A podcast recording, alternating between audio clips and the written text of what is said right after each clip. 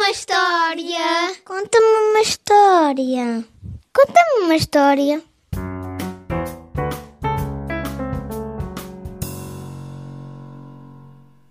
Olá, olá! Sejam muito bem-vindos ao podcast Conta-me uma História. E hoje vou contar-vos a história da Branca de Neve e dos Sete Anões, que é de autor desconhecido, mas a versão que vos vou contar foi escrita pelos irmãos Grimm e adaptada e narrada por mim, Andreia Carreira. Vamos soltar a imaginação?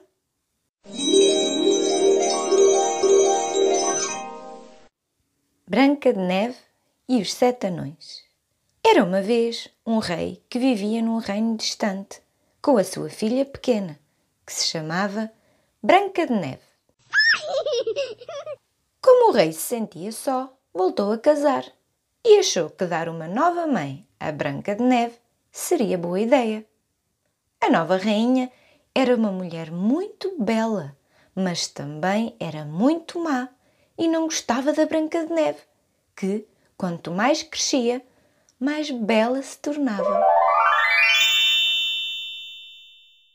A rainha malvada tinha um espelho mágico, ao qual perguntava todos os dias: Espelho meu, espelho meu, haverá mulher no reino mais bela do que eu? E o espelho respondia: Não, minha rainha, és tu a mulher mais bela. Mas, numa bela manhã, quando a rainha voltou a perguntar ao espelho o mesmo, o espelho respondeu-lhe: Tu és muito bonita, minha rainha, mas Branca de Neve é agora a mais bela do reino. Como para a rainha a coisa mais importante era a sua beleza, ao ouvir o que o espelho disse, ficou enraivecida e ordenou a um dos seus servos que levasse Branca de Neve até à floresta e a matasse, trazendo-lhe volta uma mecha do seu belo cabelo como prova. Mas o servo teve pena da Branca de Neve e disse-lhe para fugir em direção à floresta e nunca mais voltar. Já na floresta, Branca de Neve conheceu alguns animais, os quais se tornaram seus amigos. Branca de Neve encontrou uma casa e bateu à porta. Como ninguém respondeu e a porta não estava fechada à chave, Branca de Neve entrou.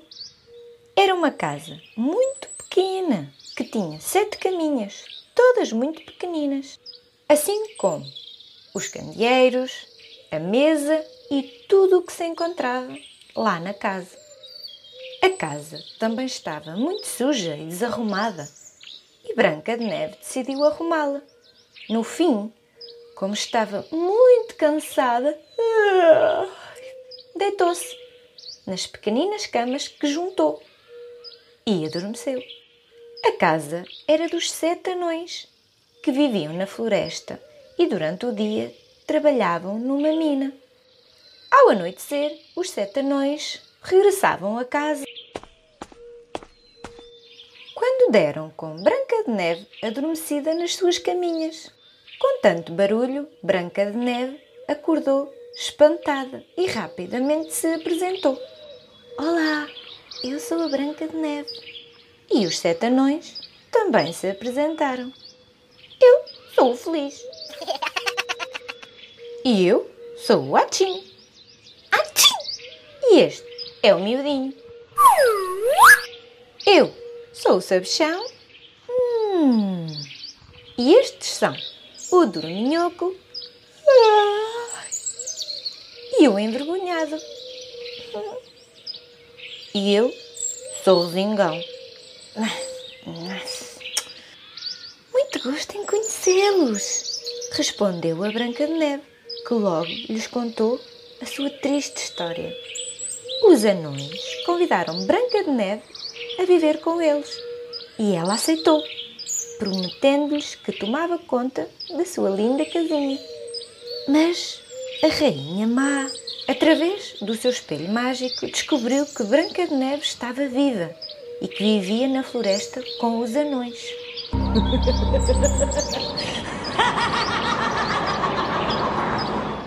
Então, furiosa, vestiu-se de senhora muito velha e foi ter com a Branca de Neve.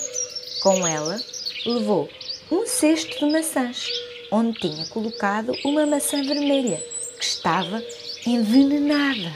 Viu Branca de Neve, cumprimentou-a gentilmente e ofereceu-lhe a maçã que tinha veneno. Ao trincar a maçã, Branca de Neve caiu e ficou como se estivesse morta. A malvada rainha fugiu.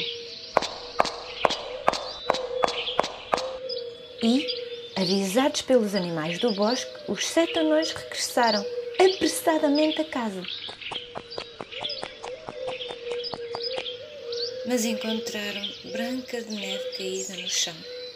Muito tristes, os anões colocaram Branca de Neve numa caixa de vidro, rodeada por flores. Estavam todos em volta de Branca de Neve, até os animais da floresta, quando surgiu, no meio do bosque, um príncipe no seu cavalo branco.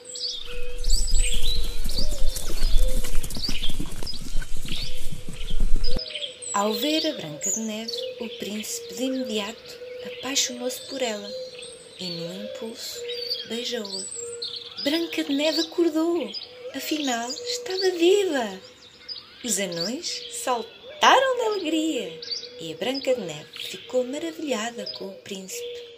O príncipe levou Branca de Neve para o seu castelo, onde casaram e viveram muito felizes para sempre. Vitória, Vitória, acabou a nossa história. Fim. Gostaram da história de hoje? Então subscrevam o nosso podcast. É grátis para serem os primeiros a receber todos os contos, histórias e aventuras. Espero que tenham gostado e até a próxima!